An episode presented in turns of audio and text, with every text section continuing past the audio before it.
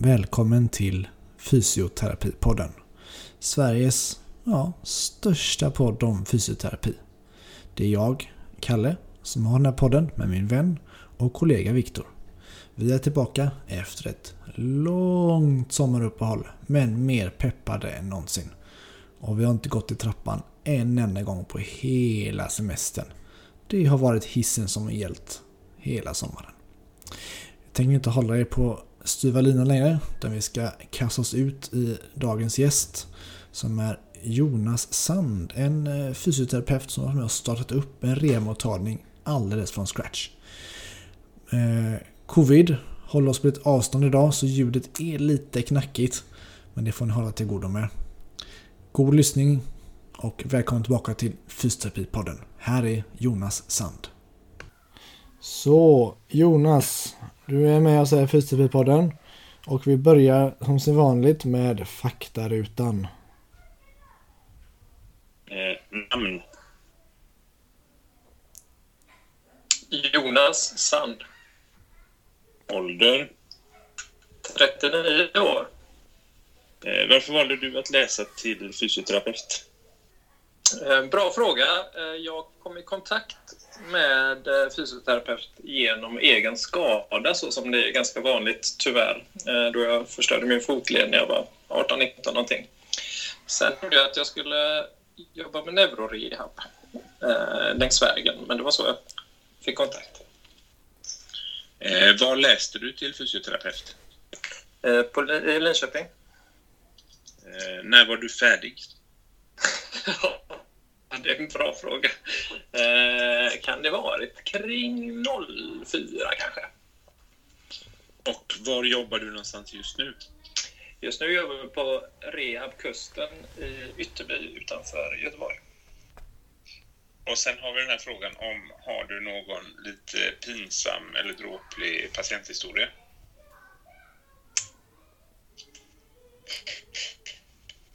Det lär jag ha mängder såklart. Eh, Men eh, jag kan väl säga om en dagsaktuell patient som för knäbesvär och lämnar rummet med ett ryggskott, potentiellt ett diskbråck.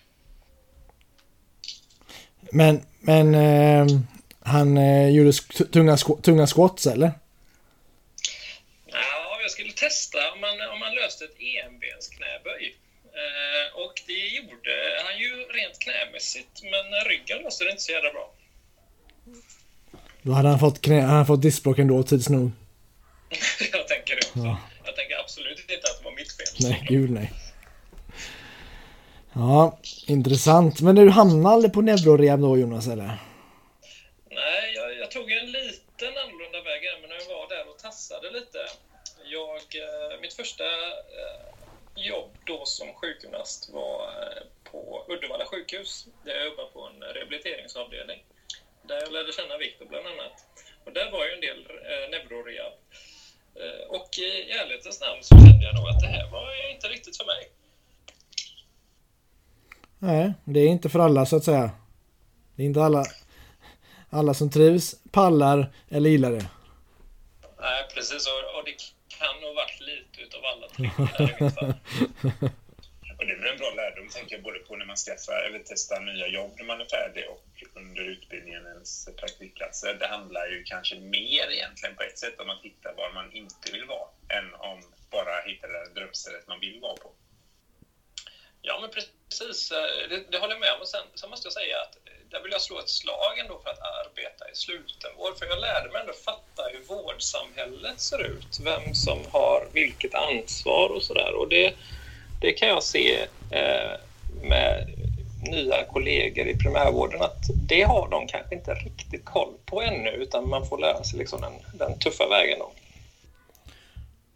Ja, ett år inom slutenvården efter eh, examination tror jag att alla hade mått bra av. Någon sorts eh, ST-tjänst fast för fysios där man får ett år på någon ja, kirurgiklinik, medicinklinik, ortopedklinik eller liknande så att man får känna på lite olika tror jag hade varit bra för, för alla för att komma in i yrket, lite i yrkesroller och så vidare. Och förstå varför inte sjukhusfysion skriver ut rullator när de har ansvar för patienten tre dagar efter utskrivning utan skickar ett meddelande i ett värdelöst system som heter Samsa till oss primärvårdsfysios så gör detsamma. till exempel det. Uh, nej men absolut, och jag, jag, tror också som, som Viktor var inne på där, även om jag tvingas rätta han lite, att det får bli motsvarande en AT då kanske. Uh, att det är nog inte så dumt att tidigt i yrkesbanan att få sett lite grann. För jag gissar att rätt så många hamnar i ett spår och där gnuggar på ett tag. Eh, men att det kan vara klokt att se, se olika. Ja, såklart det ska vara AT. Och precis att tvingas till det där att byta spår några gånger första året tror jag är jättebra. För det, vi vet ju hur tryggt det är med bekanta vägar och inkörda spår. Och det tar inte så lång tid förrän man känner att har jag gått så här långt är det väl lika bra att jag fortsätter inom denna vägen. Eh, men som sagt, vi har ju bjudit in dig idag Jonas lite för att prata om eh, Ja, lite om att hur man att jobba inom privat verksamhet och att bygga upp en verksamhet eh, på en, en privat mottagning men i landstingets regi. Men jag tänker för att börja prata om det så får vi nästan backa till vi har ju lyssnat från hela landet och det här ser ju lite olika ut i olika delar av landet. Men om vi pratar om Västra Götalandsregionen, som är det vi rör oss inom, så var det ju att eh, först var ju all egentligen primärvård eh, offentlig, i offentlig regi. Sen 91 var det väl eh, som vi fick eh, privata aktörer som hade något man här i alla fall kallade för etablering. Det gick ut på att man fick Eh, en personlig, en viss person fick en etablering, det vill säga de hade rätt att tjäna ett, att få ersättning från landstinget upp till en viss summa per år. Eh, jag tror att runt miljoner var ganska vanligt. Det skrevs upp lite år för år enligt någon sorts index. Eh, men om man fick en ersättning per patient och eh, så hade man en summa man fick komma upp i per år. 94 så slutade man med detta. Eh, då stoppade man och ge ut nya etableringar så att det fanns vet inte exakt hur många det var, men ett visst antal etableringar eh, där folk hade på privata mottagningar eh, och fick ersättning. Och sen så fanns det den offentliga närhälsan som hade eh, rehabmottagningar inom helt och hållet i det offentliga. Men sen, och så, så var status från 94 fram till, nu får du rätta mig om vilket år det var, är det 2016? Det kom något som hette 2014, eh, september 14 var liksom startskottet för eh, den här rehab-vårdvalet. Exakt. Och kan inte du berätta lite om vad vårdval rehab var, hur det började, vilka krav som ställdes och hur det gick till lite snabbt när man öppnade en sån, startade en sån mottagning? Ja, men det kan jag försöka göra. Eh, det var ju som sagt var som så att, att det blev som en, som en, eh, en process där, där, man kunde öppna rehabmottagningar ifall man kunde tillgodose vissa krav. Eh, det var ju krav på att det skulle finnas både fysioterapeut och arbetsterapeut på plats. Man skulle kunna tillhandahålla hjälpmedel lokalt. Man skulle ju då eh, givetvis kunna möta upp så att säga Västra Götalandsregionens krav på god och säker vård. Eh, och även möta upp ja, tillgänglighetskrav och annat som, som ju fanns i deras vårdval som de hade på vårdcentral. Eh, vårdcentralsvårdvalet var startat några år tidigare och detta stöptes ju delvis i samma form kan man, kan man nog säga. Eh, det som man kom fram till ganska snart det var ju att man ville underlätta med vårdvalet att många patienter skulle få tillträde till primärvårdsrehabilitering. Så ett, ett relativt högt flöde är premierat i, eh, i eh, så att säga, statuterna för vårdval rehab. För ska man backa lite hur det var innan vårdvalet kom så var det ju så att de privata mottagningarna hade ju inga problem att få patienter eftersom de var så pass begränsade och även det offentliga utbudet var ju väldigt begränsat. Så att, jag, vet, jag vikarierade på en etablering 2008 var det här i och för sig. Men då var det liksom två, tre veckors väntetid hade alla mottagningar, även de privata. Man behövde inte göra någon reklam för sig utan det fanns patienter i överflöd. Och det som begränsade antalet erbjudna vårdtillfällen var egentligen hur många eh, besök det fanns tid för, inte antalet patienter som var. Så att det var väl liksom från den utgångspunkten man hade att det finns ett stort tryck på detta men det finns inte tillräckligt många tider att erbjuda om man säger så. Och jag jobbade ju inom eh, på det som heter primärvårdsrehab då, som den offentliga rehabiliteringen. Eh, och där var det anslagsfinansierat så man fick ju en viss summa pengar. Och så vad chefen gjorde med de pengarna under ett år, det var inte så, det fick göra vad man vill med. Man hade inga bedriv vård för den här summan pengar i ett års, i ett års tid. Och är det pengar över så får ni mindre pengar nästa år. Um, och det gjorde att man hade inga krav på att man hade krav på att ha vissa antal nybesök varje vecka men om man inte hade det, ja, hände, ingenting hände. Så jag hade kollegor som kanske inte fyllde sin tidbok fullt ut för att säga det snällt. Och så... Ja, men jag, tror, jag tror du har en viktig poäng där och som sagt var jag tycker det här systemet är, verkar skapt från början att, att arbeta för ett ganska stort eh, liksom, flöde på mottagningen.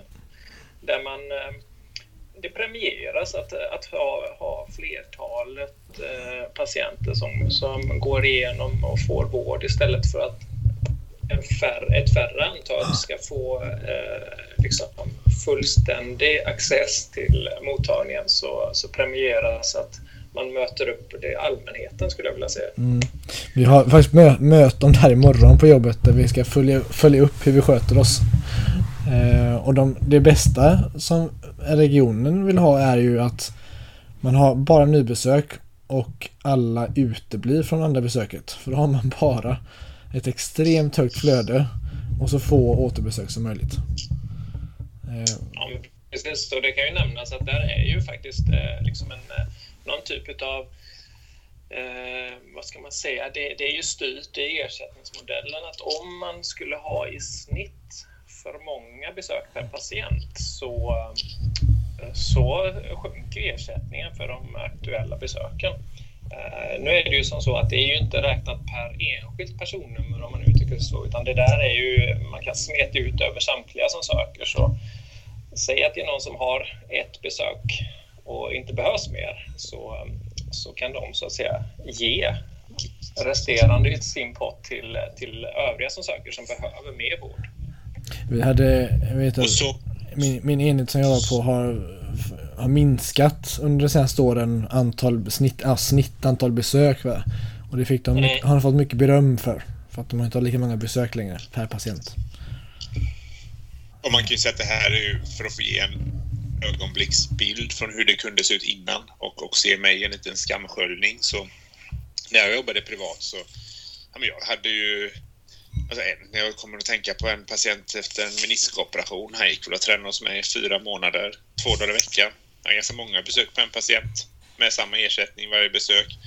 Man gjorde jämförelser innan det här då där man såg att de privata hade många fler besök per patient. De hade också många fler besök per fysioterapeut men också många fler per patient. Så att det, det här kommer ju också av en historik där man kunde anse att folk utnyttjar systemet lite genom att ha alldeles för många besök på en patient för att det är bekvämt att ha en patient man känner och man kan ha tre i gymmet samtidigt och stå och dricka sin kopp kaffe för att raljera lite. Så att det är liksom det som är bakgrunden till att man vill premiera väldigt mycket flöde och nybesök snarare än att samma patienter går och får ultraljud för att tala med en annan skamsköljning jag pratat om tidigare i podden eller knäextensioner eller vad det nu är. Men de kanske var gravida patienten, då får man köra ultraljud, det är okej. Ja, det var eh, inte vad jag vet i alla fall. Men, Men så... jag tänkte säga Jonas, att när ni, pratade, eller när ni startade detta så var det att när Vårdval Rehab kom så var det om du uppfyller de här kriterierna då kan man starta en Vårdval Rehabmottagning och då får man ersättning per patientbesök enligt den här modellen men det fanns inget direkt tak på det. Och då var det ju väldigt många mottagningar såklart som poppade upp. Och hur var din historia, hur du kom in på den mottagning du är nu? Hur såg den vägen ut i början? Jo, ehm, det var som så att eh, jag och en, en, ehm, Eh, en, kollega till mig, eh, som var kollega då också, vi vi hade en idé om att vi ville flytta på oss. Vi funderade på att göra något ihop, något eget eller vara med i starten på något. Vi hade, vi hade idéer om att, att vi ville fortsätta arbeta tillsammans men kanske i, i lite annan form. Och sen blev det faktiskt som så att för en gång skulle var jag relativt företagsam så då mejlade jag eh, ledningsgruppen till vårdcentralen i min, eh, i min närort så att säga och skrev väl egentligen att ni är så stora aktörer i, på vårdcentralen, ni borde ha en rehabmottagning och vill ni ha det så eh, kan jag gärna hjälpa till att starta den. Och då var det som så att då, först hörde jag internat Eh, Eh, jag tror inte jag fick svar. Eh, men så tänkte jag det här är en sån briljant idé. Jag skickar exakt samma mejl en gång till för de har nog inte sett det. Eh, och sen fick jag då bli uppringd samma dag med en ursäkt om att just det, det här hade jag nog sett och, och tänkt svara på. Men då frågade min min, eh, min chef eh, nu som ska kolla om jag skulle kunna tänka om det. Och de var ju väldigt väl förberedda redan, så de hade ju säkert startat en rehabmottagning oavsett om man mejlar och säger jag kan hjälpa er att starta detta, jag kan rea. Så utifrån det perspektivet så var det nog en ganska tacksam situation. Eh, det här hade jag då inte berättat till min kollega så jag gav numret till, min, till chefen där att ja, men, kontakta även den här killen, han är, han är bra med på det här spåret. Och så var jag tvungen att kasta mig på telefonen och ringa Jesper som han heter och säga att du Jesper, det kommer ringa en här nu och så här och så här har jag eh, lovat att vi ska kunna göra så, så spela med i detta är du snäll. Eh, efterhand så eh, kunde representera vår. de säger väl egentligen rakt ut att vi litar på er eh, bild kring rehab. Vi kan räkna på vård. Vi tycker att detta är en jättebra idé. Nu äntligen kan vi veta vad som sker för de som behöver rehabilitering. För som det är nu så är våra eh, sköterskor och läkare, de, de föreslår fysioterapi men lämnar en lapp i handen till patienten. Eh, inom ett par månader så får ni förmodligen en tid. Och så hamnade ni där då och fick... Eh, hur lång tid tog det innan ni fick starta? Eh, vi, eh, det gick rätt så fort. Så vi var igång på fyra månader eller något sånt där. Och eh, då var det som så att då hade vi inte några lokaler att vara i.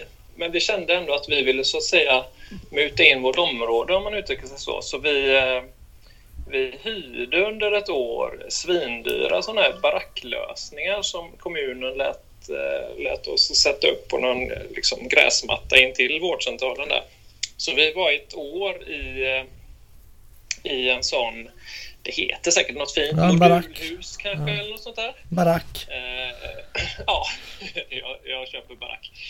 Eh, sen var det faktiskt som så att vi skulle eh, Vårdcentralen skulle flytta till nya lokaler och i samband med att hela den här planeringsprocessen började så, så visade det sig att eh, det kommer finnas chans till oss att också etablera vår verksamhet i helt nya lokaler. Så vi hade faktiskt till och med turen att kunna vara med innan lokalen är byggd att, eh, att eh, komma med förslag till ritningar och hur vi vill eh, att träningssal ska vara utformad och sedermera utrustad och sådär. Så, så samtliga inköp och så vidare har vi ju haft minst, minst ett finger med i spelet på.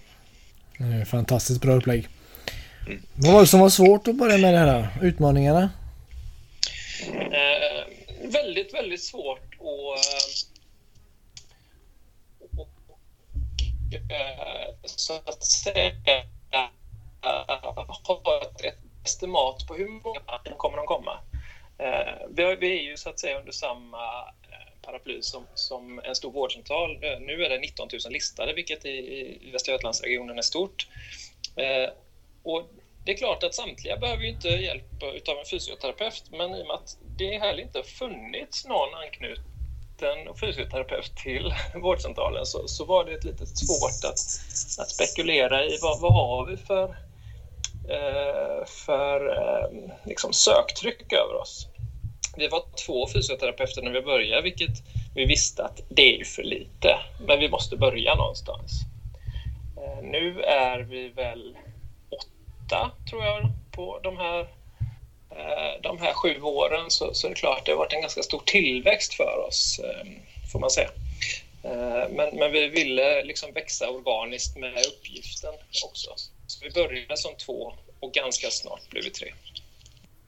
Och det är väl en resa väldigt många av dem som startade tidigt tog att det fanns ett sånt oerhört tryck för när man dessutom inte bara att det fanns fler tillgängliga tider utan också att folk faktiskt började men göra reklam för sig, söka patienter lite, visa att det här kan vi göra, det här är vad vi bidrar med, har du dessa besvären kan du komma till oss. Jämfört med innan när man i stort sett bara ville mota bort patienter för det var bara ett, något jobbigt att det alltid var kö. Så att det var väldigt många som, som ökade upp ganska, ganska kraftigt i början eh, de första åren där. Men blev det övermäktigt tryck eller kunde ni hantera det även innan ni blev fler?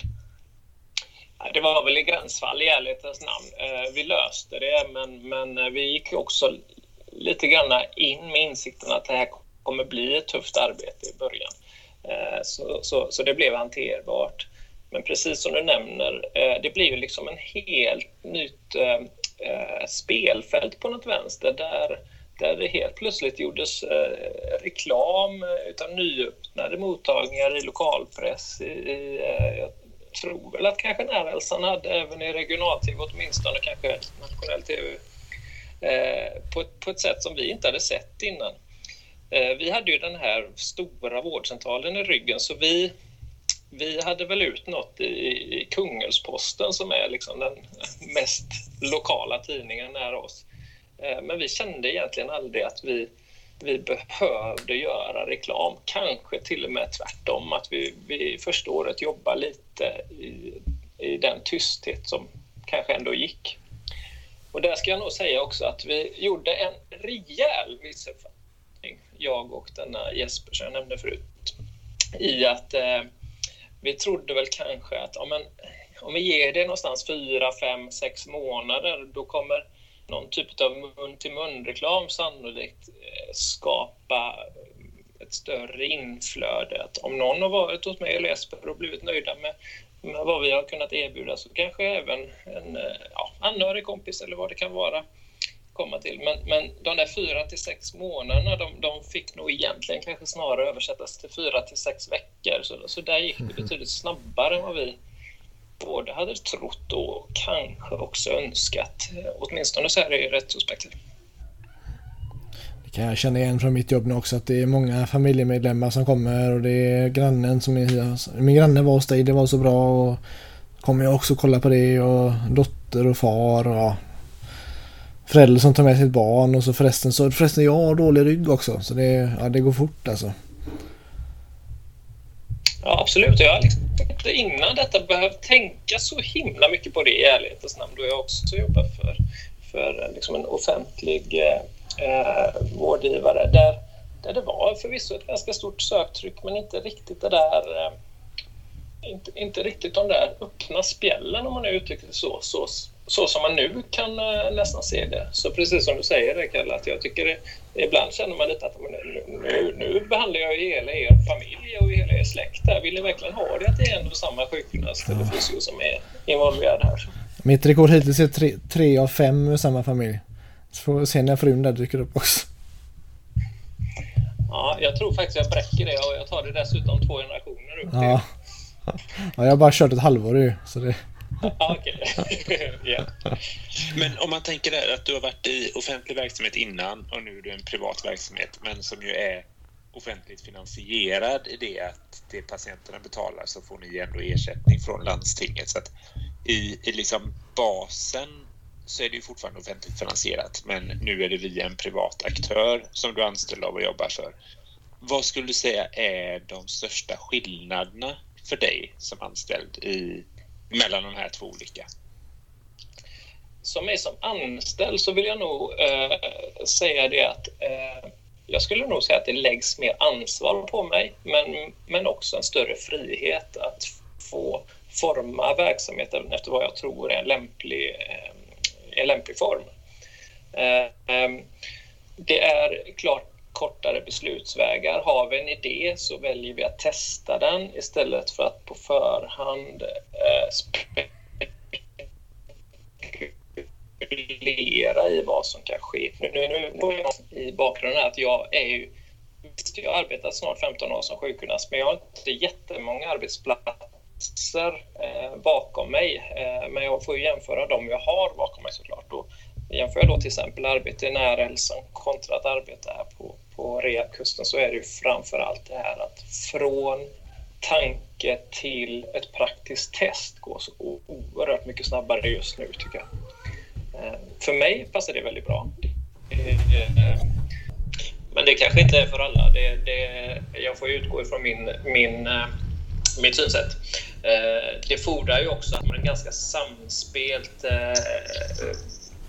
samspelt team på plats där där folk eh, kanske inte är rädda för förändring till exempel, eller folk vill testa saker och vill utvecklas i sin yrkesroll.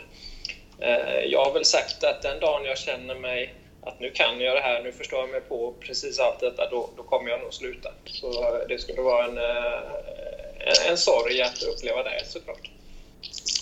Vilken är den bästa idén du fått då, som ni implementerat?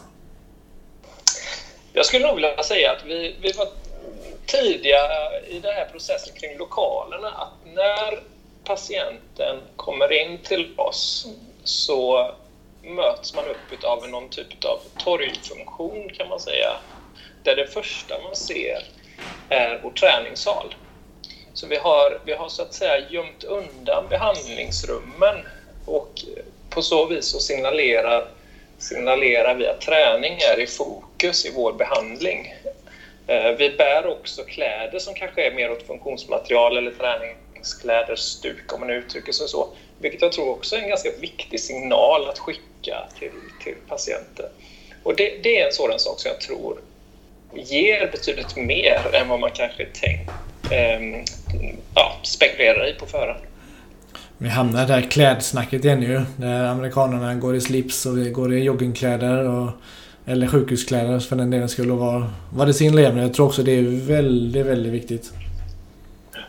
Och jag är väldigt rädd att som kommunanställd så går jag i mina beiga chinos och uträttade piké faktiskt kanske är lite målande ibland. Faktiskt lite för målande för vad jag gör men jag skulle känna mig bekväm med. Men det, ja, det är en material från en annan podd. Men jag tänker så här Jonas, det, det jag tänker att du säkert har fått höra några gånger, eller eh, som jag tycker man hör ibland kring det här med privata verksamheter, är att äh, ni bryr er inte om patienterna ändå, ni vill bara tjäna pengar. Ni tar in de patienter ni tror ni får mest pengar på, ni mjölkar dem enligt poängsystemet eh, bäst ni kan och sådär. Är det här, jag tänker att det är ju ändå en det är ju aktieägare bakom som ska få utdelning, det är en vinstdrivande verksamhet. Tycker du att du har märkt av det i din kliniska vardag? Påverkar det hur du jobbar kliniskt på något sätt? Och i så fall hur? Det gör det sannolikt. Det påverkar sannolikt hur jag jobbar. Eh, det vill jag nog säga. Eh, det som trots allt eh, jag kan luta mig mot det är att ersättningssystemet i min värld så är det ganska rättvist byggt. Det vill säga att gör man en god vård, har en, god genom, eh, flöde genom eh, mottagningen och eh, ser till att fylla sin kalender med patienttid, ja, då tjänar mottagningen pengar. Och det, det, det tycker jag är, är fine. Sen har vi varit inne på, på en annan eh, aspekt, att det, att det är ändå en offentlig finansiering. Det, det betalas med skattemedel och det där har jag en, en personligen en väldigt hög moral kring, vill jag hävda, att vi kan inte slösa med skattemedel för att tjäna egna pengar.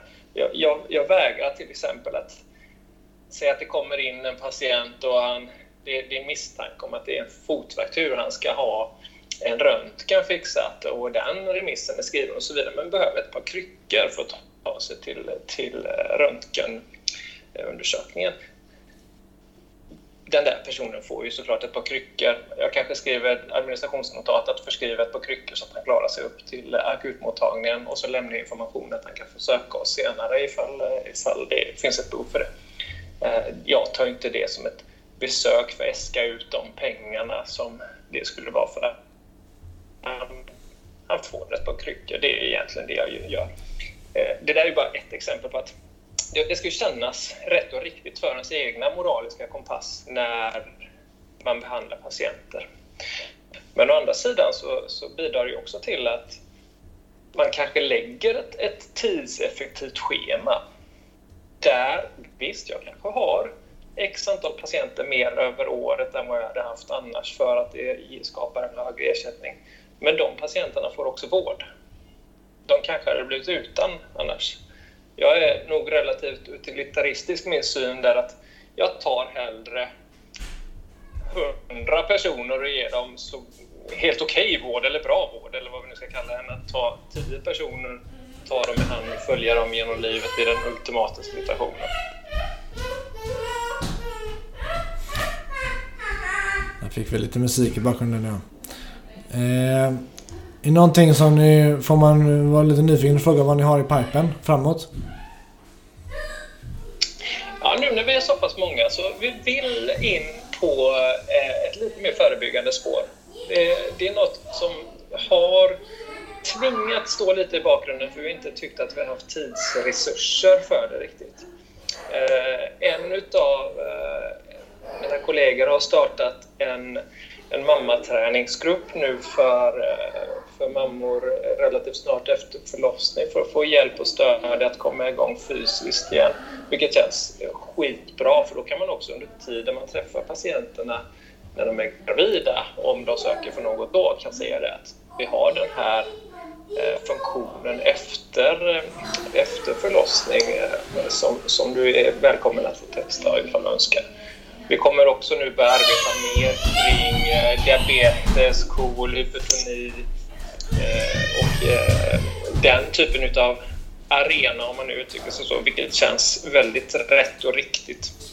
Jag själv har eh, senaste åren gått in i, i ett spår kring utmattning. Jag deltar i ett eh, teamarbete kring utmattning tillsammans med, med psykolog, arbetsterapeut och rehabkoordinator Eh, ungefär en fjärdedel av min tjänst eh, gör detta och det känns också väldigt kul att mixa upp med det.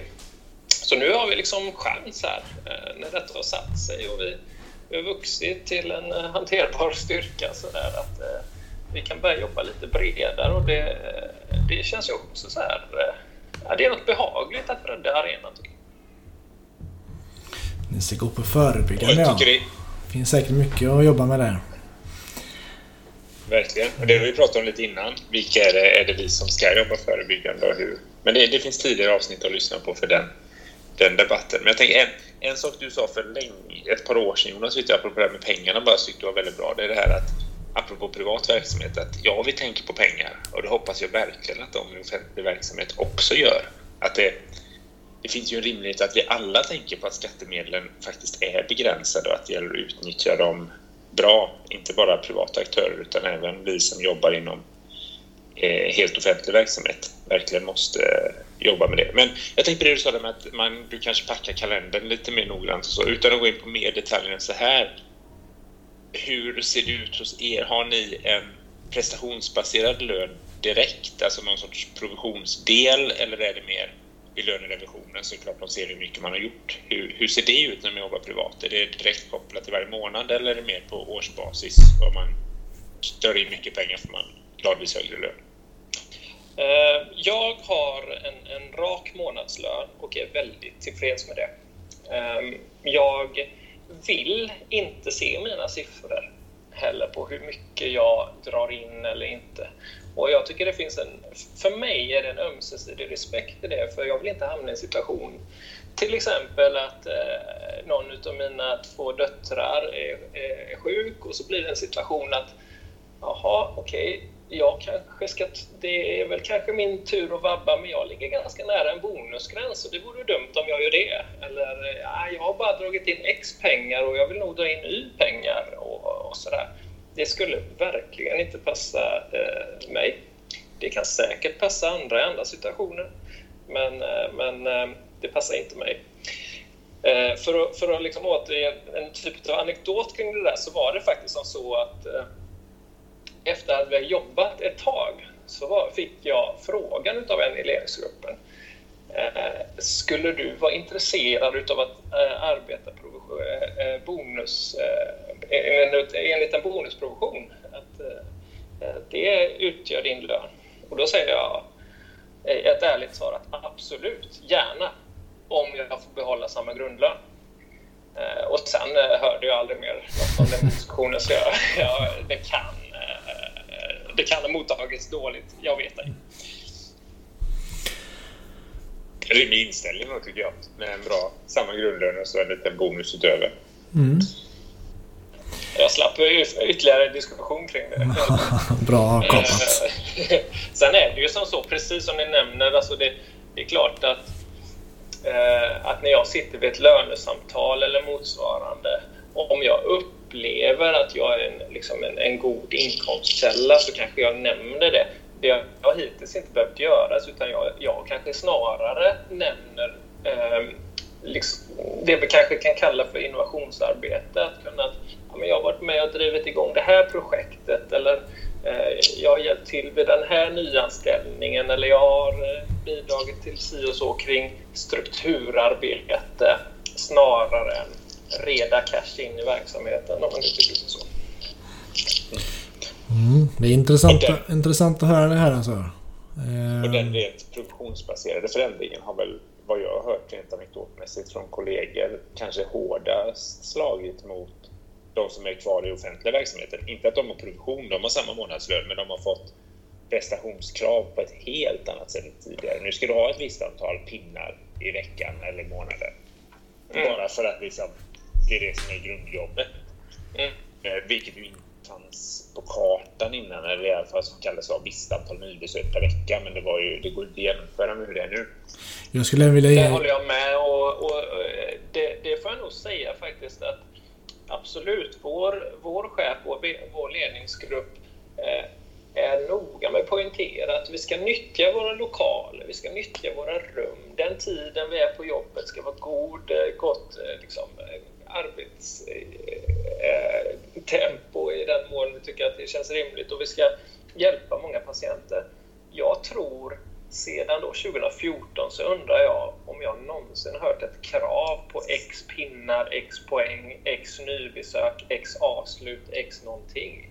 Eh, utan det är mer, vill jag skicka med, att, att presentera en plan på, på god vård och har man god vård i detta vårdsystemet så vill jag säga att då finns det också ett ganska enkelt eh, ett, en ganska enkel form för att räkna på vad ger det för kostnader och vad ger det för intäkter. Jag, jag håller med. Alltså det är, jag känner igen det där. Eh, att om man jobbar, jobbar man på ordentligt så är inte poängen ett problem. Det som är lite intressant är att se från Facebookgruppen framtids, fram, Fysioterapeuternas framtidsgrupp. Det här diskuterades för ett litet tag sedan. Och där var det några som var mycket upprörda. Alltså, något, här, något i stil med att den dagen jag får höra något om hur många poäng jag drar in, då sticker jag. Och tänk så här, men vad är det ni inte förstår? Om inte poängen kommer in så kommer det inga pengar in till företaget. Då får ni lägga ner. Det är ingen annan som betalar det åt er. Sen tror jag också att som du säger Jonas, om man gör det här på ett bra sätt så är det inte poängen något problem. Men det är inte konstigt, det är inte konstigt att prata om det heller. Eftersom pengarna måste ge för företagets del en ren provisionsbasering. Men det var många som var mycket upprörda över detta. Har ni, måste ni ha in poäng varje dag? Ja, annars går företaget inte runt. Så jag vet inte riktigt vad det var. Lite naivt nästan va? Att det här ska betalas av någon annan. Och det gör det inte. Nej, och jag tycker... Det här kanske blir en politisk diskussion, men jag tycker också det är ganska fair. Så länge vi har samma villkor de privata så som de så kallade offentliga. Ehm, vi, vi, har, vi har samma ersättningssystem. Vi kan bygga modeller efter varandra. Jag tar hemskt gärna en idé av en annan mottagning och de får hemskt gärna lyssna på oss, vad vi tycker om vår mottagning och hur, hur, hur vi kan göra. Ehm, jag, det, jag ser inte en schism, en konkurrenssituation i det. Ehm, men precis som du säger, Kalle, det, vi måste också se till att vi ska nyttja vår tid med patienter. Det är ju där vi gör nytta som behandlare. Och nyttjar man sin tid med patienter som behandlare, ja då blir man ekonomiskt ersatt för det. Och det är ja. alla tider. Min, minst sagt rättvist. Är det någonting mer Jonas som du vill eh, promota, eh, göra reklam för? Eh, hälsa av våra lyssnare och så vidare? Um, Nej, tänkte jag säga. Men det vet jag inte riktigt. Det kommer ut väldigt dåligt i detta formatet kanske. Nej, men, men eh, ärligt, eh, ärligt talat så, eh, så vill jag faktiskt eh, eh, slå ett slag för att testa olika arenor. Det kan vara antingen då att gå ifrån eh, slutenvård till primärvård till kommunvård. Det kan vara att testa nya saker eh, inom den tjänst man har. Eh, det kan vara att, att testa idéer. Jag, jag, jag, tror att det är många som har väldigt goda idéer som kan se att oh, det blir lite trögt att genomföra. Men, men bara dunka upp det på bordet och se vad det är. För, för eh, det här att veva på i gamla hjulspår, det, det, det är gjort. Det kan, vi, det kan vi väl lägga vid sidan och så finns det mycket annat att testa längs vägen här känns det som.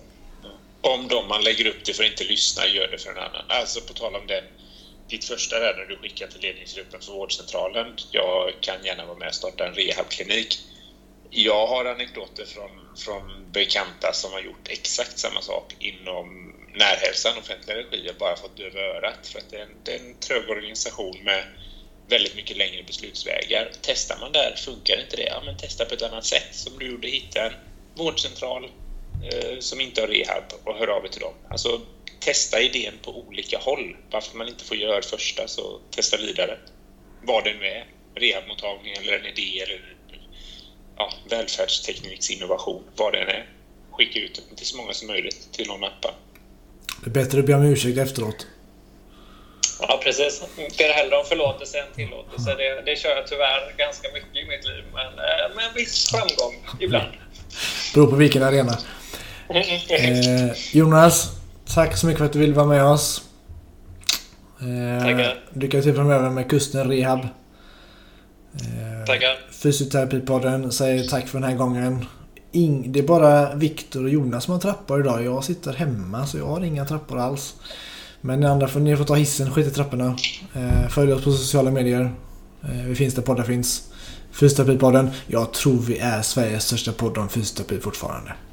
Hej så länge. Vi säger det. He hej så länge. Hej.